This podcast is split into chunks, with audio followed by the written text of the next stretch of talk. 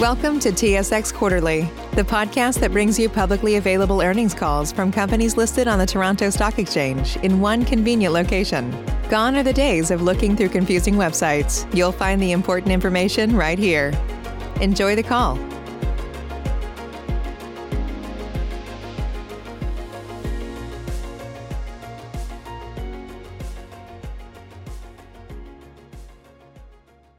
Good morning, ladies and gentlemen. Welcome to RBC's conference call for the first quarter 2020 financial results. Please be advised that this call is being recorded. I would now like to turn the meeting over to Nadine Ahn, Head of Investor Relations. Please go ahead, Ms. Ahn. Thank you, and good morning, everyone. Speaking today will be Dave McKay, President and Chief Executive Officer, Rod Bolger, Chief Financial Officer, and Graeme Hepworth, Chief Risk Officer. Then we'll open the call for questions. To give everyone a chance to ask a question, we ask that you limit your questions and then re-queue. We also have with us in the room Neil McLaughlin, Group Head, Personal and Commercial Banking, Doug Guzman, Group Head, Wealth Management, Insurance, and I&TS, and Derek Neldner, Group Head, Capital Markets. As noted on slide one, our comments may contain forward-looking statements which involve assumptions and have inherent risks and uncertainties. Actual results could differ materially. I would also remind listeners that the bank assesses its performance on a reported and adjusted basis and considers both to be useful in assessing underlying business performance. With that, I'll turn it over to Dave. Thanks, Nadine. Good morning, everyone, and thank you for joining us. We had a great start to the year, delivering record quarterly earnings of 3.5 billion dollars. We reported record results in Canadian banking and capital markets and very strong results in wealth management despite interest rate headwinds and a good quarter in insurance. Our results were driven by strong volume growth across our leading client franchises, lower PCL, and prudent expense management. We continued to win market share while maintaining a risk profile at the lower end of our appetite and generating an ROE of 17.6%, a premium relative to our global peers. I'm pleased to announce a $0.03 increase to our dividend, bringing our quarterly dividend to 1.08 per share. Our strong capital generation and robust 12% CET1 ratio are proof of our disciplined capital deployment strategy, which is one of RBC's core strengths. Along with the dividend increase, we bought back 7 million shares this quarter, supporting our focus on delivering long-term value for our shareholders. While share buybacks will always be an effective and flexible lever to improve returns, allocating capital for net income growth will continue to be our primary focus. Our leading scale and diversity of revenue streams enables us to invest concurrently in technology, sales capacity, and client value, positioning us to succeed in this period of secular change and macro uncertainty. In addition, we constantly review our portfolio of businesses to ensure they provide long-term sustainable growth opportunities and meet our return hurdle rates. Along with repositioning part of our international custody business, as announced in Q4, we entered into agreements to sell all of our banking operations in the Eastern Caribbean this quarter. Similarly, we actively manage our capital markets loan book to build sustainable relationships and returns. Before moving to segment results, I want to touch on the macro environment for a minute. While the start of the fiscal year saw a reduction in global trade tensions, which was positively impacting market sentiment and yield curves, recent uncertainty related to the coronavirus is reigniting downside risks to the global economic outlook, given the potential for disruption to global supply chains. We are monitoring the situation closely. While we have limited direct exposure to the regions impacted hardest by the virus, we are concerned for those affected by the recent outbreak. Turning to our domestic business, the Bank of Canada's tone has become more cautious given recent economic data showing weaker business investment, exports, and consumer spending, despite positive business sentiment and low unemployment levels. A key strength of the Canadian economy is housing.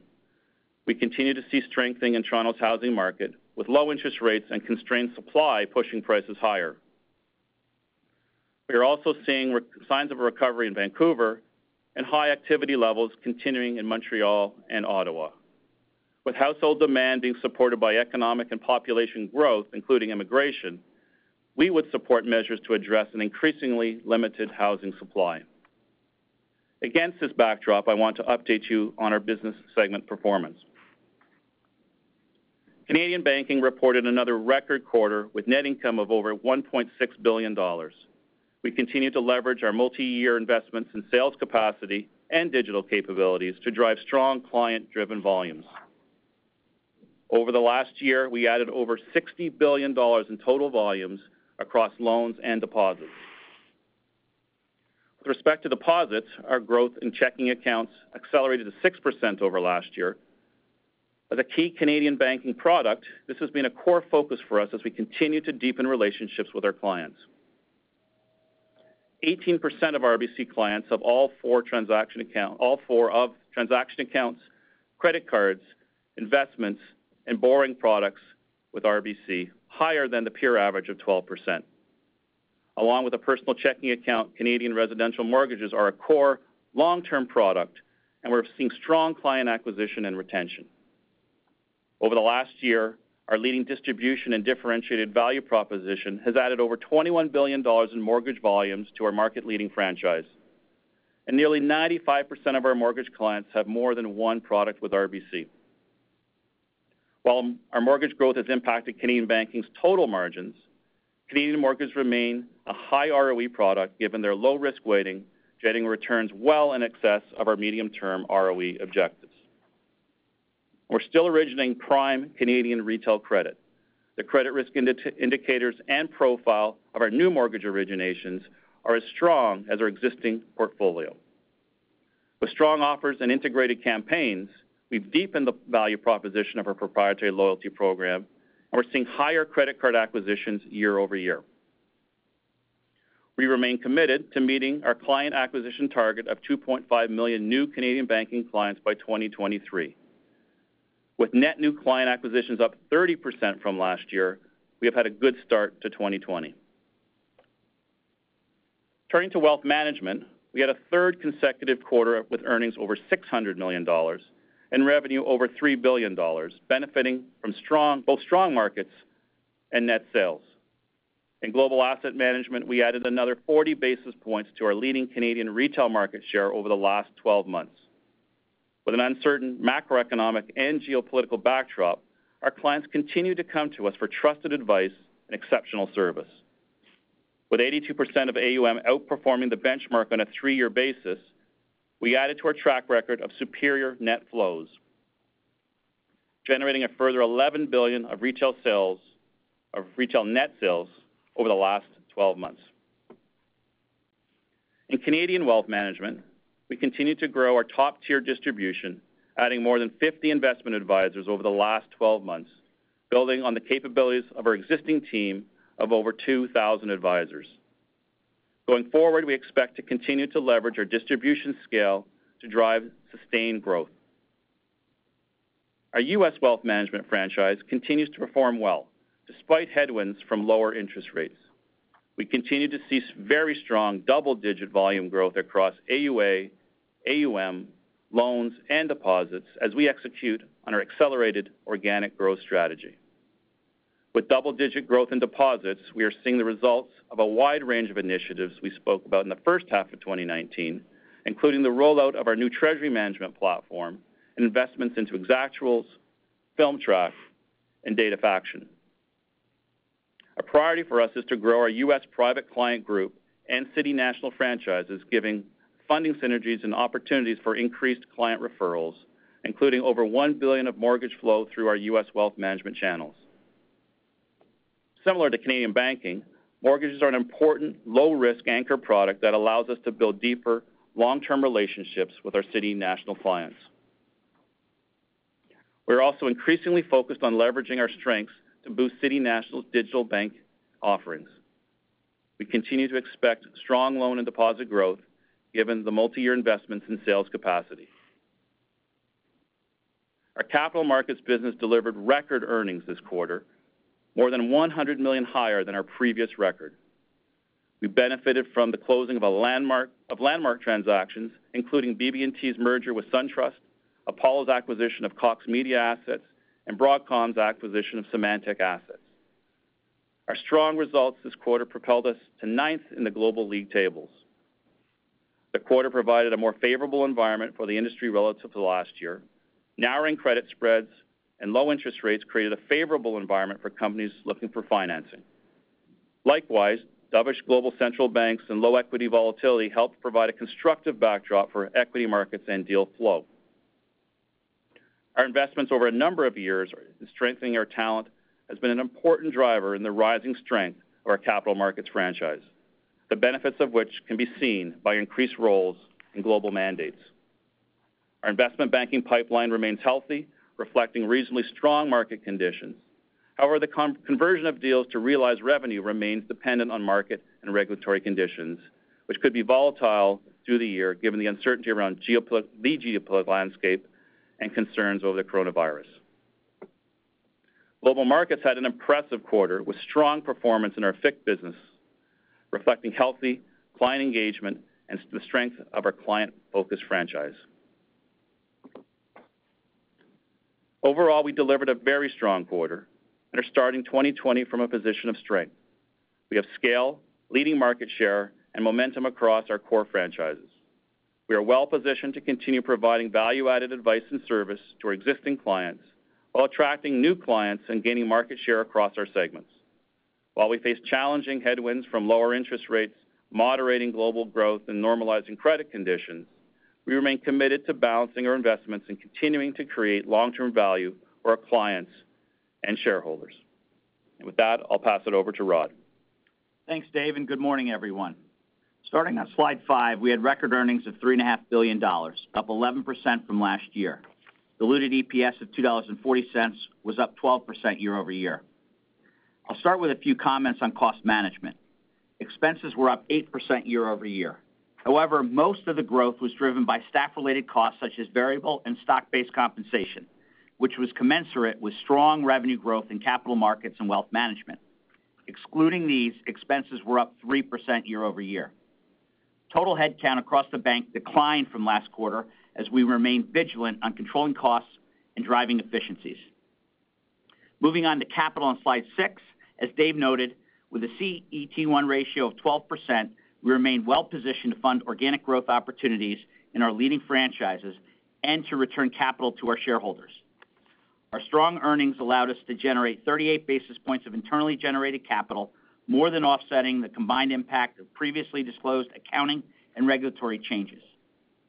Strong client-driven RWA growth in Canadian Banking, City National, and Capital Markets, as well as the impact of lower discount rates in determining pension and post-employment benefit obligations, was partially offset by normal course parameter and methodology updates. We also distributed $2.2 billion to our common shareholders in the form of share buybacks and dividends this quarter. Our share count is now at its lowest level since 2010. Moving to our business segment performance on slide seven, Personal and Commercial Banking reported earnings of nearly $1.7 billion. Canadian Banking net income of over $1.6 billion was up 5% from a year ago. Our commitment to exceptional client experience and innovative digital offerings continue to resonate with clients. Strong volume growth across our Canadian Banking businesses led to 5% year-over-year growth in total revenue. We are seeing increased momentum in our mortgage portfolio, up a strong 9% year-over-year. Total real estate secured lending was up 7%, net of lower HELOC balances. Similar to last quarter, mortgage volumes were driven by strong origination volumes, up 40% year-over-year, and strong client retention of over 91%. Following double-digit growth in commercial lending over the last year, as expected, we saw a moderation in the growth rate across a number of sectors. However, we still added over $5.5 billion of volumes. GIC growth rates moderated somewhat to a still strong 10% year-over-year as our clients shifted into mutual funds. Higher fee income this quarter was largely driven by strong double-digit growth in assets under administration, helping offset some pressure from lower margins. Net interest margin declined four basis points from last quarter, largely from compressed spreads from competitive pricing on both mortgages and GICs. Should we see continued pricing competition and strong mortgage growth through the spring housing season, our NIM could compress a further 3-5 basis points for the rest of the year. Expense growth was contained at 4% year-over-year, driving positive operating leverage of 0.7%. We saw a reduction in headcount through attrition and continued to reduce branch square footage. We still expect positive operating leverage for the full year, but expect to see increased pressure in the back half of the year from upcoming changes in the credit card landscape and continued pressures on loan and deposit spreads. We do not expect any material impact to earnings from the sale of our banking operations in the Eastern Caribbean that Dave highlighted earlier. Turning to slide 8, wealth management earnings of $623 million were up 4% year-over-year. Adjusting for the favorable accounting adjustment related to Canadian wealth management in Q1 2019, earnings were up 9% year-over-year, largely in line with recent quarters. Both global asset management AUM and Canadian wealth management AUA were up double digits year-over-year, largely due to North American equity markets rebounding from challenging market conditions last year. We continued to gain market share in global asset management, adding nearly $3 billion of Canadian retail net sales this quarter. While equity markets drove market appreciation, the majority of our retail flows were in long-term fixed income and balanced solutions. In U.S. wealth management, revenues were up 12% year-over-year in U.S. dollars. Assets under administration grew a strong 16% year-over-year, reflecting both market appreciation and net sales, partly due to our successful recruitment of experienced financial advisors. Net income was relatively flat year-over-year as robust volume growth was offset by the cumulative impact of the 3 Fed rate cuts from July to October, as well as by higher costs to support organic business growth. Loan growth of 19% at City National continued to be led by commercial lending. However, we also saw continued very strong mortgage growth at 24% year-over-year. On a geographic basis, we are seeing an increased contribution from our East Coast expansion, with loans in the region up 40% year-over-year. Expansion in new markets contributed a quarter of total loan growth. Total deposit growth at City National was up 19% year-over-year, or 11% excluding sweep balances. City National NIM was down 17 basis points quarter-over-quarter, largely due to the average Fed funds rate declining 45 basis points. Given the asset-sensitive nature of City National's balance sheet and continued competitive pressures on deposit pricing, we expect margins to tick lower throughout the remainder of 2020, albeit at a much slower pace. Moving on to insurance on slide 9, net income of $181 million was up 9% from last year, mainly due to new longevity reinsurance contracts, partly offset by the lower impact from reinsurance contract renegotiations. While insurance first quarter earnings are seasonally lower from a strong Q4, earnings this Q1 were higher relative to prior first quarter results. Expenses in this segment are well controlled and remain fairly consistent at around $150 million over the last two years, even as we grew our revenue. Looking forward, we continue to target modest earnings growth for the full year. This segment continues to generate a high ROE, which is well in excess of our bank-wide medium-term objectives. Investor and Treasury Services results are highlighted on slide 10. Earnings of $143 million were down 11% from last year. Total revenue decreased, mainly due to lower client deposit revenue, largely because of the short-term interest rate environment. Asset services revenue was lower due to reduced client activity and continued pricing pressures, reflecting secular market and industry headwinds. Recall, funding and liquidity revenue is seasonally higher in the first quarter, driven by increased money market opportunities. The business also experiences some earnings compression when we see the flattening of the yield curve. Going forward, we expect seasonally lower earnings next quarter and hope to see increasing levels of profitability towards the end of 2020 and into 2021 as we work through the repositioning of the business that we announced in Q4. Turning to capital markets on slide 11, the segment generated record net income of $882 million, up up 35% from last year, benefiting from strong revenue growth as an unusually elevated number of transactions closed in the quarter. Earnings also benefited from lower PCL as the prior year included provisions related to one account in the utility sector. Also, capital markets generated positive operating leverage of 4.7%. Expense growth outside of the performance-based compensation was modest amidst record revenue. Capital markets ROE expanded this quarter as we generated higher revenue off a lower RWA footprint. Corporate investment banking revenue was up 23% year-over-year as we realized revenue from the closing of significant transactions in line with guidance provided in our year-end call. The constructive market conditions that Dave highlighted also drove higher debt and equity origination results, especially in North America. We increased our market share in the global fee pools across M&A, DCM, and ECM. Global markets revenue was up a strong 18% from last year, largely due to higher fixed income trading revenue across all regions. We had particular strength in credit trading, benefiting from secondary flow from strong debt underwriting results and narrowing credit spreads. Rates trading also performed well in a volatile interest rate environment. In addition, we deployed balance sheet towards our repo business. Equities trading had a solid quarter despite lower volatility. And recall that Q1 last year was a record quarter for this business. Overall, we had a strong start to the year. We continue to focus on our strategy of creating more value for our clients and shareholders while driving premium growth in a prudent manner. And with that, I'll turn it over to Graeme. Thank you, Rod, and good morning, everyone. I'll begin my remarks starting on slide 13. This quarter, our provisions on performing loans of 83 million or 5 basis points were flat quarter-over-quarter, albeit at the higher end of our expected range of 3-5 basis points. This mainly reflects portfolio growth in the quarter, especially in our cards portfolio, which typically sees an increase following the holiday season. It also reflects changes in our macroeconomic forecast, where moderately higher long-term interest rates, weaker oil and gas markets, and higher unemployment rates were offset by favorable housing trends in Canada.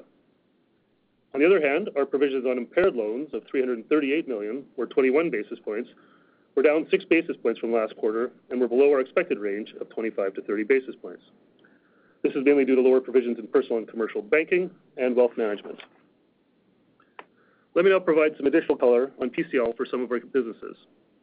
In Canadian banking, PCL on loans decreased by 33 million from last quarter, largely reflecting lower provisions on impaired loans in our commercial portfolio across a number of sectors. This is partially offset by an increase in provisions on performing loans this quarter, mainly in our cards and commercial portfolios due to the factors I noted earlier. In Caribbean banking, PCL on loans decreased by 18 million from last quarter due to recoveries in our commercial portfolio and lower provisions in our residential mortgage portfolio. In City National, PCL on loans decreased by 40 million from last quarter, reflecting provisions we took last quarter in our consumer discretionary sector and higher recoveries this quarter. Lastly, while PCL on loans and capital markets were stable quarter-over-quarter, we did have higher provisions in both the oil and gas and other services sectors. Turning to slide 14. Gross impaired loans of 2.9 billion was down 40 million from last quarter. In City National, we had higher impairments, mainly due to new formations in our consumer staples and discretionary sectors, partially offset by repayments across a number of sectors this quarter. In Canadian banking, while we had higher impairments this quarter, the level of new formations in both our retail and commercial portfolios and the level of write-offs in our commercial portfolio have declined from last quarter. In Caribbean banking, we had higher recoveries, which I noted earlier, and lower allowances in our residential mortgage portfolio, which is partially offset by an increase in new formations this quarter. In capital markets, we continue to see elevated impairments in the oil and gas sector this quarter as the sector remains under pressure. However, consistent with last quarter, we are seeing the trend moderating with higher repayments and fewer new formations this quarter. While impairment levels in capital markets and City National remained elevated this quarter, the need for material provisions were mitigated by the strength of our underwriting, both in terms of collateral and guarantees supporting our loans. Turning to slide 16, PCL across most of our retail portfolios, including our residential mortgage portfolio, were generally stable quarter-over-quarter. We did see ongoing weakness in our unsecured portfolios in certain regions. In Alberta, unemployment levels remained elevated at 7.3% due to ongoing weakness in the oil and gas sector, which most impacted our personal lending portfolio. In Quebec, the impact of the minimum credit card payments implemented last August continued to lead to higher insolvencies, mainly in the form of consumer proposals impacting both our cards and unsecured lending portfolios. While the impact of rising consumer proposals was most pronounced in Alberta and Quebec, we do see a modest degree of weakness in other regions as well. To conclude, our retail portfolios continue to be generally stable, and areas of weakness have been manageable.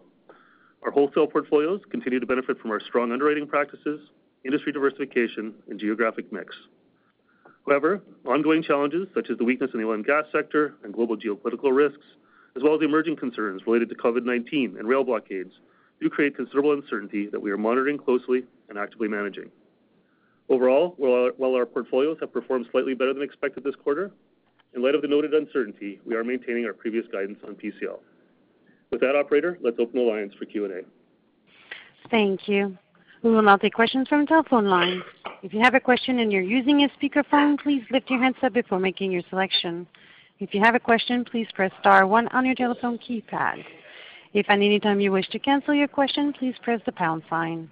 Please press star one at this time if you have a question. There will be a brief pause while the participants register for questions. Thank you for your patience. Our first question is from Ebrahim Poonawala with Bank of America Merrill Lynch. Please go ahead. Good morning.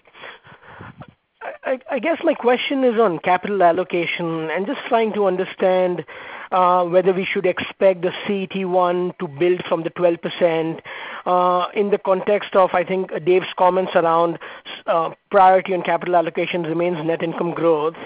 And what I'm trying to understand is, in the world where organic growth remains relatively steady state, do we assume buybacks ratchet up, or is your motivation on to do a deal rise? If we can talk about that, that would be helpful. Maybe, Ebrahim, I'll start, and then I'll hand it over to Rod for questions. So uh our strategy on capital allocation hasn't changed over the last couple of years. You see the strong organic growth that we're generating. We're investing in further growth, which will require capital. So I think from that perspective, it becomes the best way to drive shareholder returns, and we'll continue to allocate capital there. You saw us buy back shares at a greater rate in the last quarter and in returning capital to shareholders, and uh, you can expect that we'll use that tool as an ongoing uh, capability uh, to manage our capital base and our returns for shareholders. So I don't think there's any real change in strategy. We continually look for opportunities to grow our business inorganically, and we've got very strong criteria for that. And either the time is not right or the opportunity is not right. So there's nothing in the pipeline right now that would uh, cause us to allocate capital uh, along those lines. So I think that is generally a consistent perspective of, you know, for us, there's strong momentum uh, in organic growth and driving shareholder value from it, we're going to continue to run this playbook. Got it. And I guess, Dave or Rod, should we expect a meaningful buildup from the 12% CET1 levels, or you're reluctant to do that? Just your thought process there. Yeah, I think it's Rod. I think, Ebrahim, if you go back a couple of years, you know, we were at 10.6% in mid-2017. By mid-2018, we're kind of at the 11%. Even a year ago, uh, you know, we were at the 11.5%, 11.4% in Q1 2019. We got we built up to 12%, given some of the macroeconomic uncertainty that Dave was talking about. And we're very comfortable at 12%. When we run all of our stress tests, uh, 12% gives us adequate buffer uh, for even a most severe uh, scenario. So we are quite comfortable and do not see a need for it to go up above it. It might go up. You know, there's always 10 basis points up or down on a given quarter, depending on how RWA comes out or interest rates with the pension discount rate. But we don't see a need to build from here. Got it. That was helpful. I'll leave you. Thank you. Thank you. Our next question is from Meny Grauman with Cormark Securities. Please go ahead. Hi, good morning. Wondering what uh, you expect the impact of uh, the changes to the stress test on insured mortgages to be, and then if you could also comment on um, what uh, a change a similar change um, to uninsured mortgage stress tests would be as well. Thanks for the question. It's Neil. Um, I guess maybe the first point we'd make on the stress test, we've said in the past, we've been you know, quite supportive of of the policies and by both both the uh, the government uh and the regulatory changes, you know, I think our first priority is to really have a, you know, a strong housing market. With that said, you know, the change uh, that was announced recently, we view it as actually quite um, having quite a minimal impact. Our analysis so far looks like it would be about 25-30 basis points reduction in the qualifying rate.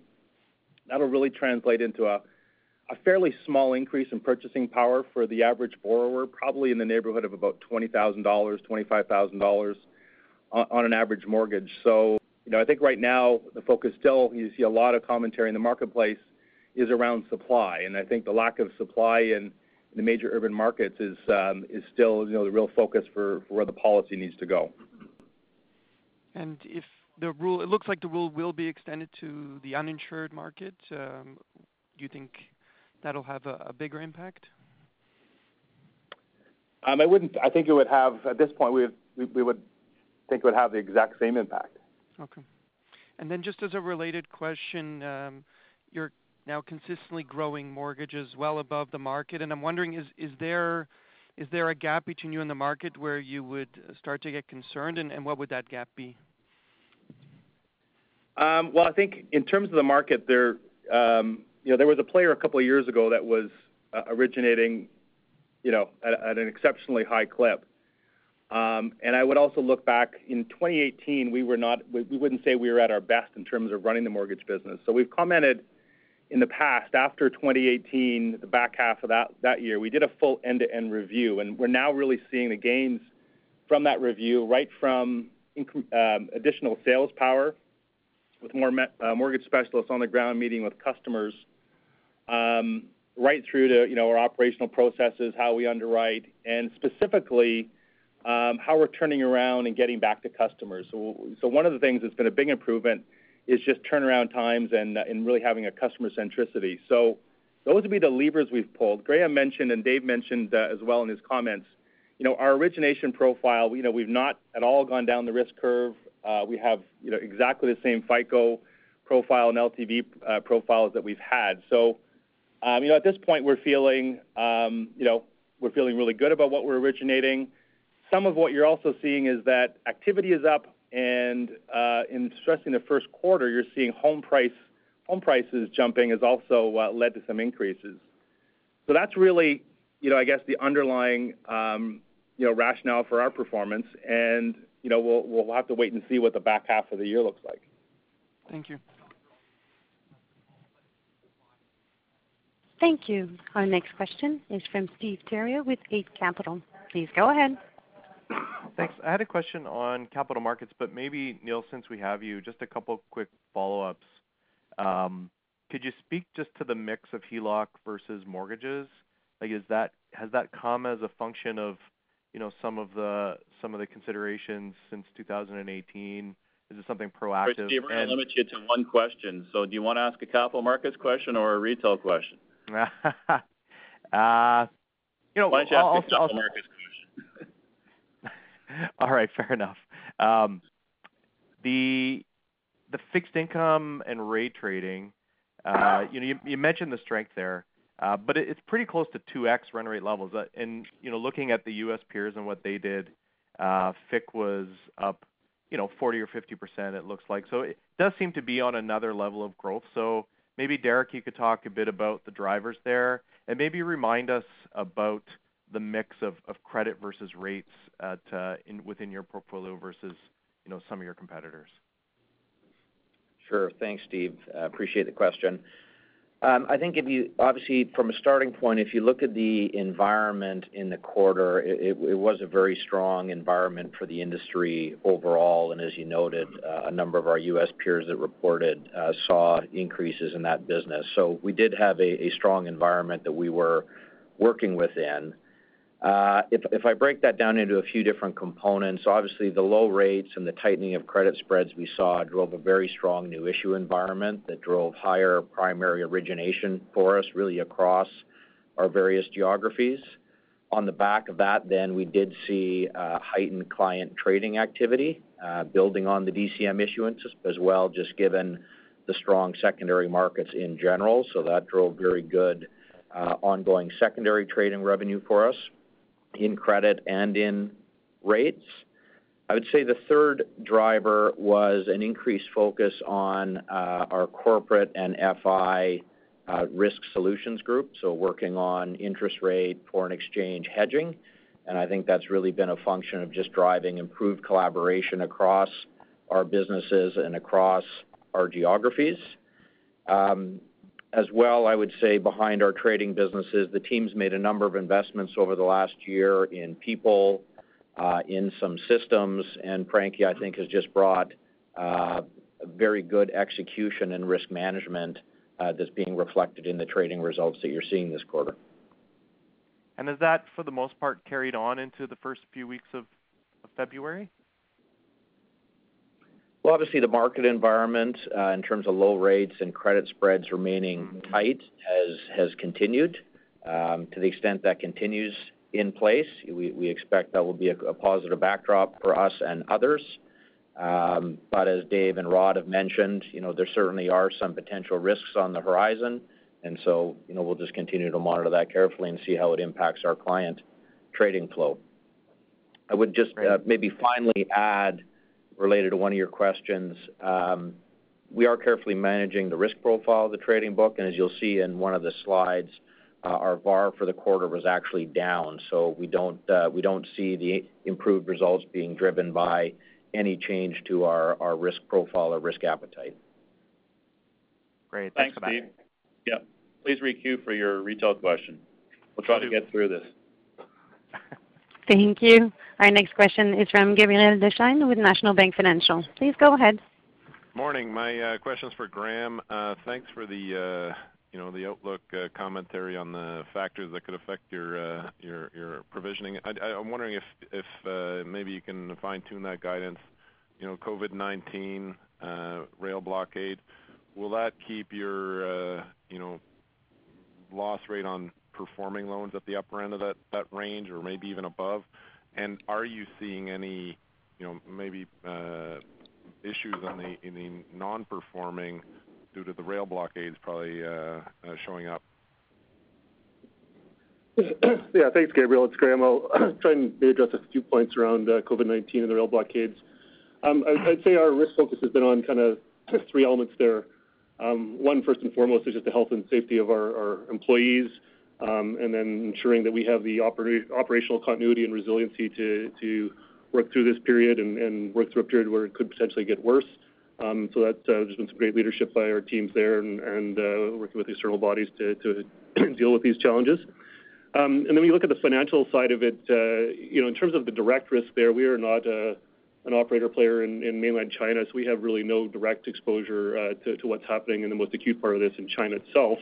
Um, and so that really brings us back to kind of the probably the area we are most focused on, which is that kind of secondary risk um, as a consequence of what's happening. And there's really two elements there that we're kind of focusing on. One is the impact of uh, of uh, the Chinese consumer uh, kind of disappearing for a period here. And then the second part would be the supply chain impact with China as the manufacturer to the world. Um, right now, I'd say, you know, we're monitoring that. We're looking at evaluating the sectors that we think are most impacted. Uh, we're engaging with our clients, but the reality is this is, you know, too early, too soon to really have a view as to the real impact here.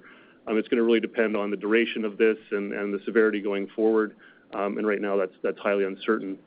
We're not seeing any um, impacts in our portfolio at this point in time. And so so really, as I said, we're just uh, monitoring for potential um, at this point. Uh, you did comment on stage one and two, and whether it's COVID-19 or the rail blockades. Um, that would be the place it would manifest itself first, and so that would be something we'll be considering in uh, Q2. Um, but Right now, as I said, it's too uncertain, and it's too early to provide any guidance as to how material that could be. And then the rail blockades, are you seeing uh, anything in the stage three uh, near-term horizon? No. My comments would apply both to COVID-19. Okay. The rail blockades. It's just too soon to see impact. As I said, we're out talking to clients, and certainly clients are being impacted, but it'll really depend on the duration of this and whether it has any staying power or not. Thank you. I might re-queue. Thank you. Our next question is from Sumit Malhotra with Scotia Capital. Please go ahead. Thank you. Good morning. My question is for Rod. It's gonna relate to uh, margin and mix in City National. When uh, the bank bought that business a few years ago, uh, have here, according to my notes, the mixture of the loan book was about 80% floating rate or adjustable. Uh, has that mix changed significantly since uh, Royal took over the business? And relatedly, I think your adjective, Rod, was that you expect margins to tick lower. Obviously, we've seen a substantial move over the course of the past year as we've had three rate hikes. Is the more moderate outlook for margin compression based on your view on what the Fed does? Or is the variability of this book based more on, uh, let's call it market rates like CDOR as opposed to the Fed? Yeah. Uh, Sumit, thanks for that. Um so I I believe my comments were that we expect a continued decrease in Q1 because of the Fed decreases. The two of them in our fiscal fourth quarter had to flow through for the full quarter, including uh, the one in October. Mm-hmm. Uh, we thought it would tick lower from there. And we continue to see that. We saw obviously the pronounced decrease of 17 basis points quarter-over-quarter in Q1. Uh, we expect that to moderate.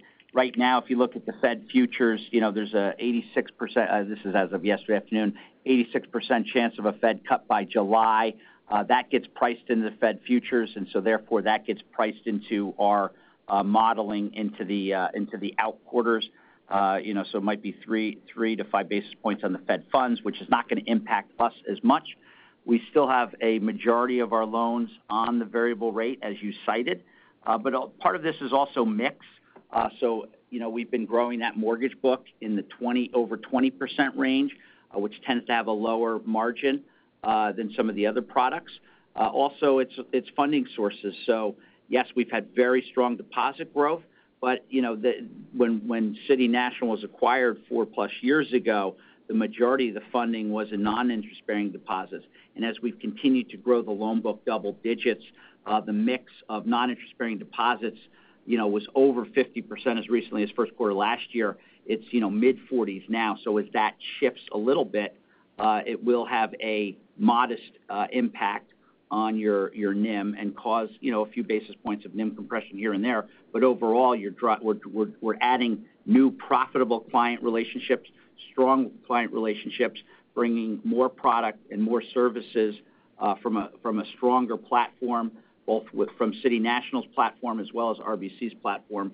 Uh, so this is all part of the strategy. And you know, we can't control the Fed funds, uh, but we're still very comfortable with the business that we're adding. And just to be clear, I'll stop here. Uh, your comments on what Fed funds futures.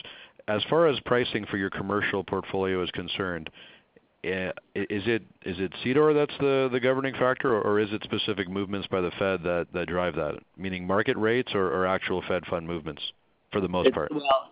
Well, most lending in the U.S. is based off of LIBOR-based product. Yeah. At this point until that changes. Uh, but that is influenced by Fed funds, and so it might be more direct in other countries uh, than it is in the U.S., but there still is a correlation there. Appreciate it. Thanks for your time. Thank you. Our next question is from Doug Young with Desjardins Capital. Please go ahead. Hi, good morning. Just thinking about the U.S. wealth management business, we've seen some changes by some of your peers. I mean, Goldman has come out and stated they wanna be bigger, mass affluent, and we see Morgan Stanley going into E*TRADE. I and I think Royal's focus has been mostly high net worth. Just wanna get a sense of the strategy for that wealth business. And I think we always talk mostly about the banking side, but maybe just, the strategy for the wealth side of the business, and does that have to pivot here as well? Yeah, thanks for the question. I'll take it. Uh, Certainly as we think about our strategy and how we wanna grow the business and how we want the balance sheet to look at a $100 billion bank in the U.S. versus the $50 billion bank it is today.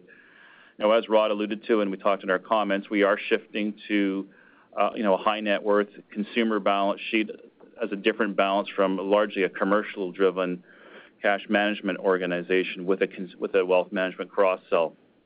Hence, we know we're really focused on products like mortgage and cross-selling into core checking and then cross-selling into advisory and wealth management products. So that strategy continues to build out. We're opening branches in New York and expanding into Washington and Nashville, as you've heard us tell that story, and that growth has accelerated.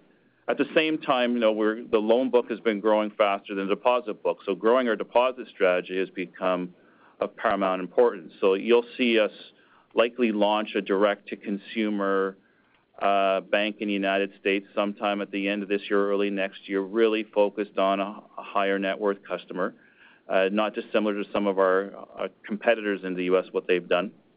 We have a number of strategies to looking at that to move it from high beta to mid-beta type relationships, and I think that strategy will help us fund our longer-term growth. So as we evolve in the U.S., we shift from a largely commercial cross-sold into wealth to a balance between kind of a high net worth, ultra-high net worth client. We'll move down a little bit down market into kind of super affluent, uh, and look at the direct-to-consumer strategy filling in behind there. So you'll see us kind of bring in some new capability around that to make sure that we're able to continue to grow both our loans and deposits at a strong ratio that you're seeing today. So that would be the shift for us, and we feel good about the organic strategy versus having to go out and acquire deposits through an acquisition. Great. Thank you. Thank you. Our next question is from Mario Mendonca with TD Securities. Please go ahead. Good morning. Probably for Graeme. When you look at the performing loan PCLs, the numbers have been small from the very beginning from when these new standards came to be. What I'm thinking about is when you test the models, when you run scenarios through the models, what sort of uh what do you have to build in in terms of unemployment or an outlook for rates or oil and gas or any variable really to make these numbers meaningful? And meaningful to me would be something not not 5 or five basis points, more like 15 or 20 basis points. What sort of environment do we need to to see to make these numbers meaningful? Thanks, Mario. It's a good question. I think we uh, a couple things I would respond with there. To some extent, we actually already do build some variability into that. As part of our performing loan analysis, we build in five different scenarios um, into that. There's the base case and the pessimistic, which we provided some disclosure on historically. But in addition to those, we do run two other scenarios, that uh, one that focuses on kind of a much more depressed oil and gas uh, environment and one that focuses on a much more depressed uh, housing environment. Um, and you know, so those are factored in, and we weight those accordingly because we do view those as lower probability events. And so when we bring those into play, that is why our overall allowance is you know, materially higher than our base case would articulate. Um, you know, As the environment shifts, you know, and unemployment moves with it, certainly unemployment, uh, interest rates would be uh, some of the bigger factors that would drive that allowance. Um, but uh, the sensitivity of that's really going to be dependent on the portfolio, um, and dependent on the business mix that we're looking at. Um, uh, I don't think to date we've uh, really disclosed uh, more specific than what you would see in our disclosures at Q4. So If I could just paraphrase. If Royal's business mix were to shift toward, say, aggressively into leverage lending, I'm not suggesting that's what's happening, but if the business mix were to shift into something that was a lot riskier and you moved your weightings um, toward the those unfavorable scenarios meaningfully because you saw a big deterioration coming, are those the scenarios or conditions under which those performing loan PCLs would rise meaningfully? Well, there's a lot of different scenarios. Uh, if we adjusted our base case in a meaningful way, that would drive it. And as I said, unemployment would be one of the biggest factors there just because of the sheer size of our retail business. Um, businesses like cards are inherently more volatile than other businesses. So again, the factors there will be driving that will be things like unemployment. Um, on the wholesale side, it is uh, factors like interest rates, uh, and actual market performance, uh, commercial real estate indices that drive the models there more so. Um so you know, different factors driving different parts of our portfolio. Um, credit quality will drive that. If we see deterioration in our credit quality, we'll see an impact there. Um but as I said earlier in the comments, you know, growth is what drove it on one side this quarter, and some of the macro um, changes we made this quarter drove it. Uh, credit quality this quarter, for example, wasn't really a contributor to the overall allowance. Okay. Thank you, Graeme. Thank you.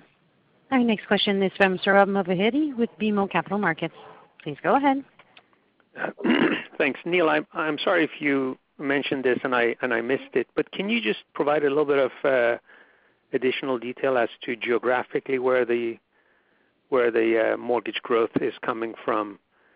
And and and when you share the statistics around, I think Dave may have mentioned it, around how many new customers you're picking up, is is this is this a measure against that? In other words, are you picking up new mortgage customers and it's counting towards your, I think, goal of getting to around 2.3 million net new customers by 2023?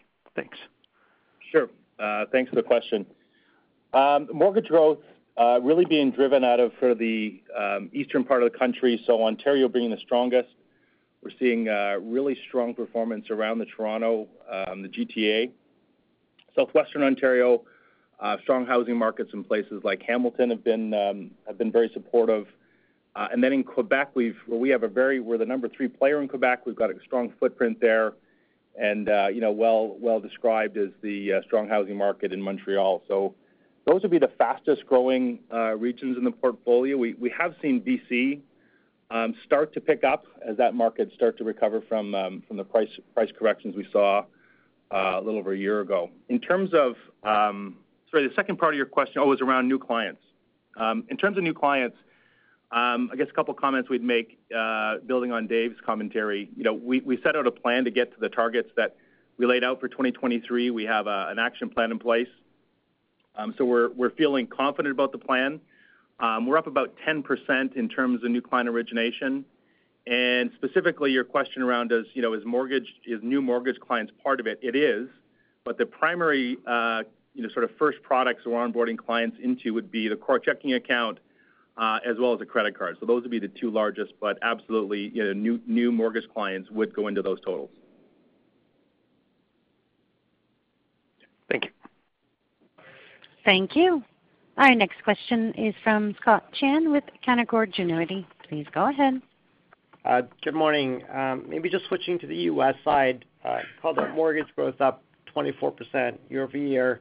Um, is that driven by kind of core City National Bank, um, in terms of its core location, uh, or is it kind of, new branches, or is it just the U.S. housing fundamentals are picking up momentum as well? Our growth uh, is across our markets. You know, our core market of uh, Los Angeles and California in general continues to perform very well when you look at MSAs. We are growing the number of branches we have in New York, and it's become a core kind of lead product to acquire client relationships. Similarly, in our other cities that we've expanded to, and that was part of the strategy that we articulated from day one as we could accelerate our expansion and our break-even expansion by bringing new products to bear. So this is part of the strategy we've been talking about for four years. It's fantastic to see the team execute it. We've spent a significant amount of time building the back office to handle this type of volume growth and to deliver an exceptional experience and a quality experience for our clients. And uh, you know, you're acquiring a lower risk customer. So this is, you know, exactly what we're looking for and how we want to grow the bank. We're adding new branches in uh, New York City this year and into next year, including into Hudson Yards, and this will be a core part of the growth strategy for our business. Thank you. Thank you. Our next question is from Mike Rizvanovic with Credit Suisse. Please go ahead. Hi, good morning. Just wanted to go back to the margin guidance for Canadian banking. I think the guidance was for three to five basis points of further compression, potentially, if we see the same sort of trends. Uh, would that incorporate not just the competition that was cited, um, but also loan mix? Yeah, it's Rod. It factors in the pricing competition. It factors in uh, what we're seeing out of the Bank of Canada in terms of the forward uh, rate curve, Um, as well as product mix. And so, you know, similar to a year ago, when in the kind of the fall/winter season, fixed rate mortgage spreads kind of came to a low point. Uh, they rebounded a bit last year in December and then into January and into the spring season. This year, uh, that that rebound uh, was delayed. It didn't happen until January, but we've seen that those spreads rebound in January and again in February. Um, we would expect that to hopefully continue. Again, it's a it's a dynamic marketplace. Uh so yes, you have mix, you have the markets, uh, and you have um, uh, competitive pricing pressure. And competitive pricing pressure has been the biggest driver of the last two quarters decreases. And uh what we're seeing in the marketplace right now is for that to abate somewhat uh, for the rest of the year. Okay. So that does incorporate some sort of spread pickup. Uh, I'm just looking at what's happened the last two quarters, and you've had about an 8 basis point decline. So is it fair to say you're expecting a little bit of improvement in the actual spread relative to where it was, um, or something to mitigate what we've seen the last two quarters, I guess what I'm getting at? Well, what you're seeing the last two quarters, uh, in Q4, you saw a mix. That was mix and pricing competition. So that was a combination of the GIC uh, growth and the mortgage growth being the predominance of our volume growth in Q4, which are lower spread products. So that's a mix issue. You also saw some of the uh, fall and into winter season spread compression that we've seen the last two years on the mortgage side. So that was the predominance of the 4 basis point in Q4. This quarter, it is the again the weakness in the marketplace from a pricing uh, perspective on the mortgage side is the pred is the primary factor this quarter. And now that we're seeing spreads normalize a bit, as we saw in January and into February, as well as last year, uh, we expect that impact to moderate similar to what we saw last year. Last year, rates were still going up, so you didn't actually see all of this, uh, because you thought rates were going up last year. Uh, but now that rates are coming down, this is more dynamic in what you're seeing. But we don't expect that 4 basis points each quarter to continue. You know, in fact, we think it's gonna be the 3-5 basis points the rest of the way. Okay, that's very helpful. Thanks very much for that. Thank you. Our next question is from Nigel D'Souza with Veritas Investment Research. Please go ahead. Thank you. Uh, good morning. If I could point you to slide or page 16 of your presentation slide. Um, so you mentioned, Graeme mentioned, uh, weakness in your unsecured retail portfolios.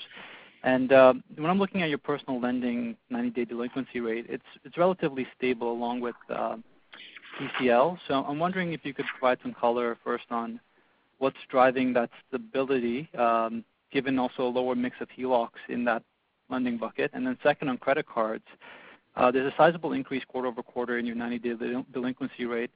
I'm wondering if you could uh, provide some insights onto how much of that is being driven by the rule change you noted in Quebec. And also when we look at the PCLs and write-off rates for credit cards, they're actually down sequentially. So uh could you provide some color on what's driving that divergence there between delinquencies and uh, PCLs and write-offs? Yeah. So this is Graeme. Maybe I'll uh, address that. I mean, I guess would just be reiterating some of the comments I think we uh, I made in my speech earlier that uh, you know, the two main effects we're seeing um, are one in Quebec specifically is the impact of the change in the minimum card payment amount. Um and so that's translating through both uniquely to credit cards there, um, but is also impacting overall um, insolvencies in the form of consumer proposals. Um, and as I said earlier, the personal lending um, we see you know, Alberta influencing that in part, um, and that's just the weakness in the Alberta situation there. And then additionally, uh, you know, we are seeing rising uh, insolvencies and consumer proposals uh, more broadly than that. You know, that's I think driven by a few things outside of Alberta, where, say, in Toronto, we've got uh, a very strong employment situation in Toronto, but you are seeing a rising cost of living. There's a latent effect associated with rising rates from 2018. Um, and then More recently, you'd see rising uh, rental costs that are influencing the cost of living for clients, um, that despite strong employment, uh, is trickling through into the personal lending piece. Um, so those are some of the factors that we're seeing. So you know, maybe I'll Neil might have some comments here just on the growth side that could be influencing that as well. Yeah. The one other thing I would just add to Graeme's uh, comments. On the personal lending, we talked in previous calls, uh, that was a portfolio that was, you know, flat to uh, actually had negative growth, and that's returned to about a 3% growth. So you're starting to see kind of just the denominator effect of of growth um, on the on the PCL as well. And then the credit card book, just seasonality is one of the biggest drivers there, and Graeme mentioned that in his comments, you know, coming off the holiday season, um, you know, very predictable. Yeah. It's Rod. I'm just gonna give you, for what it's worth, in Q1 of 2016, in Q1 of 2017, and in Q1 of 2018, uh, the 90 days past due for credit cards was 80 basis points uh, each quarter. So very similar to what we're seeing today. I think what you saw last year in Q1 was more of a cyclical low. Okay. That's really helpful. Appreciate the color. Thanks. Well, try to take one, maybe two more. I think there's a couple in the queue, so try to answer quickly and ask quickly. Next. Thank you. Our next question is from Ebrahim Poonawala with Bank of America Merrill Lynch. Please go ahead. So we'll make it quick. Uh, just for Graeme, uh, following up on credit means I think when you talk to sort of global investors, a lot's made out of the consumer uh, proposals and insolvencies rising.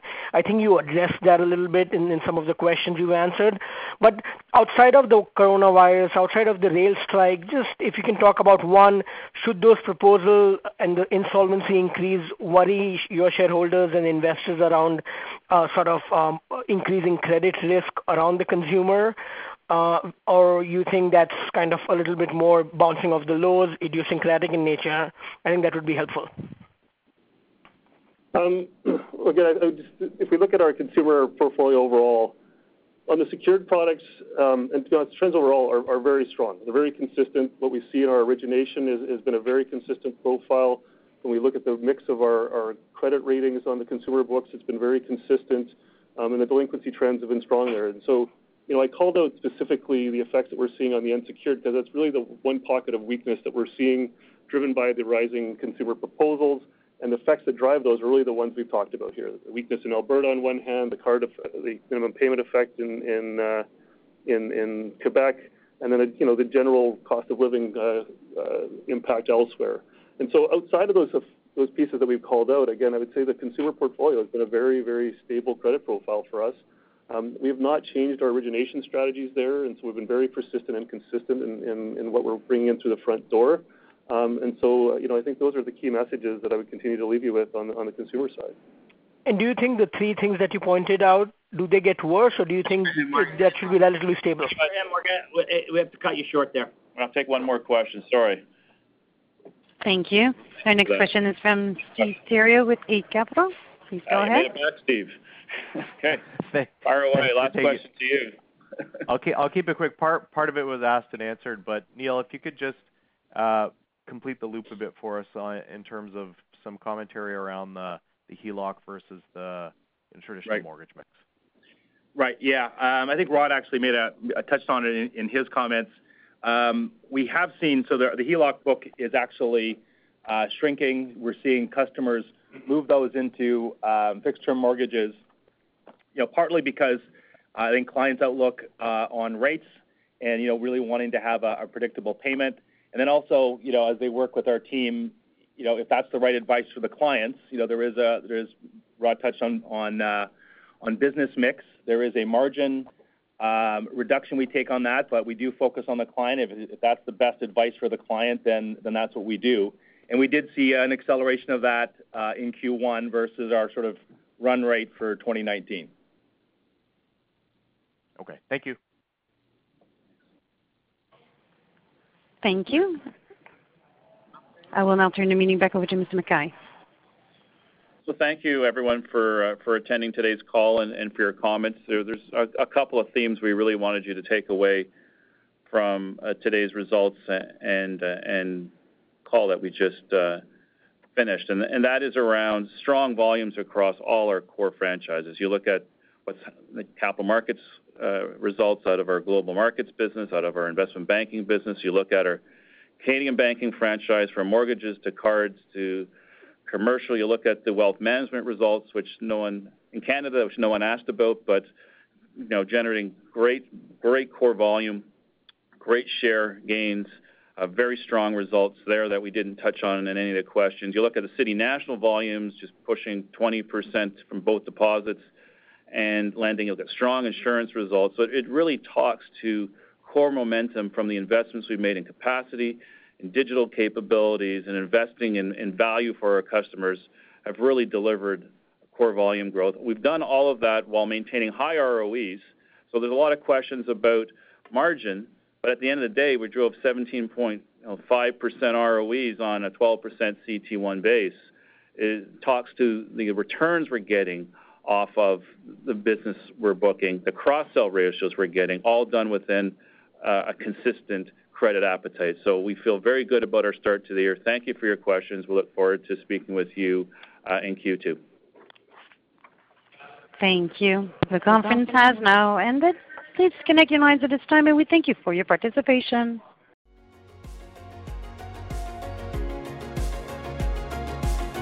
Thank you for listening to TSX Quarterly. If you enjoyed the cast, remember to leave a good rating. And remember, for any additional inquiries, please consult the company's investor relations section on their website. See you next time.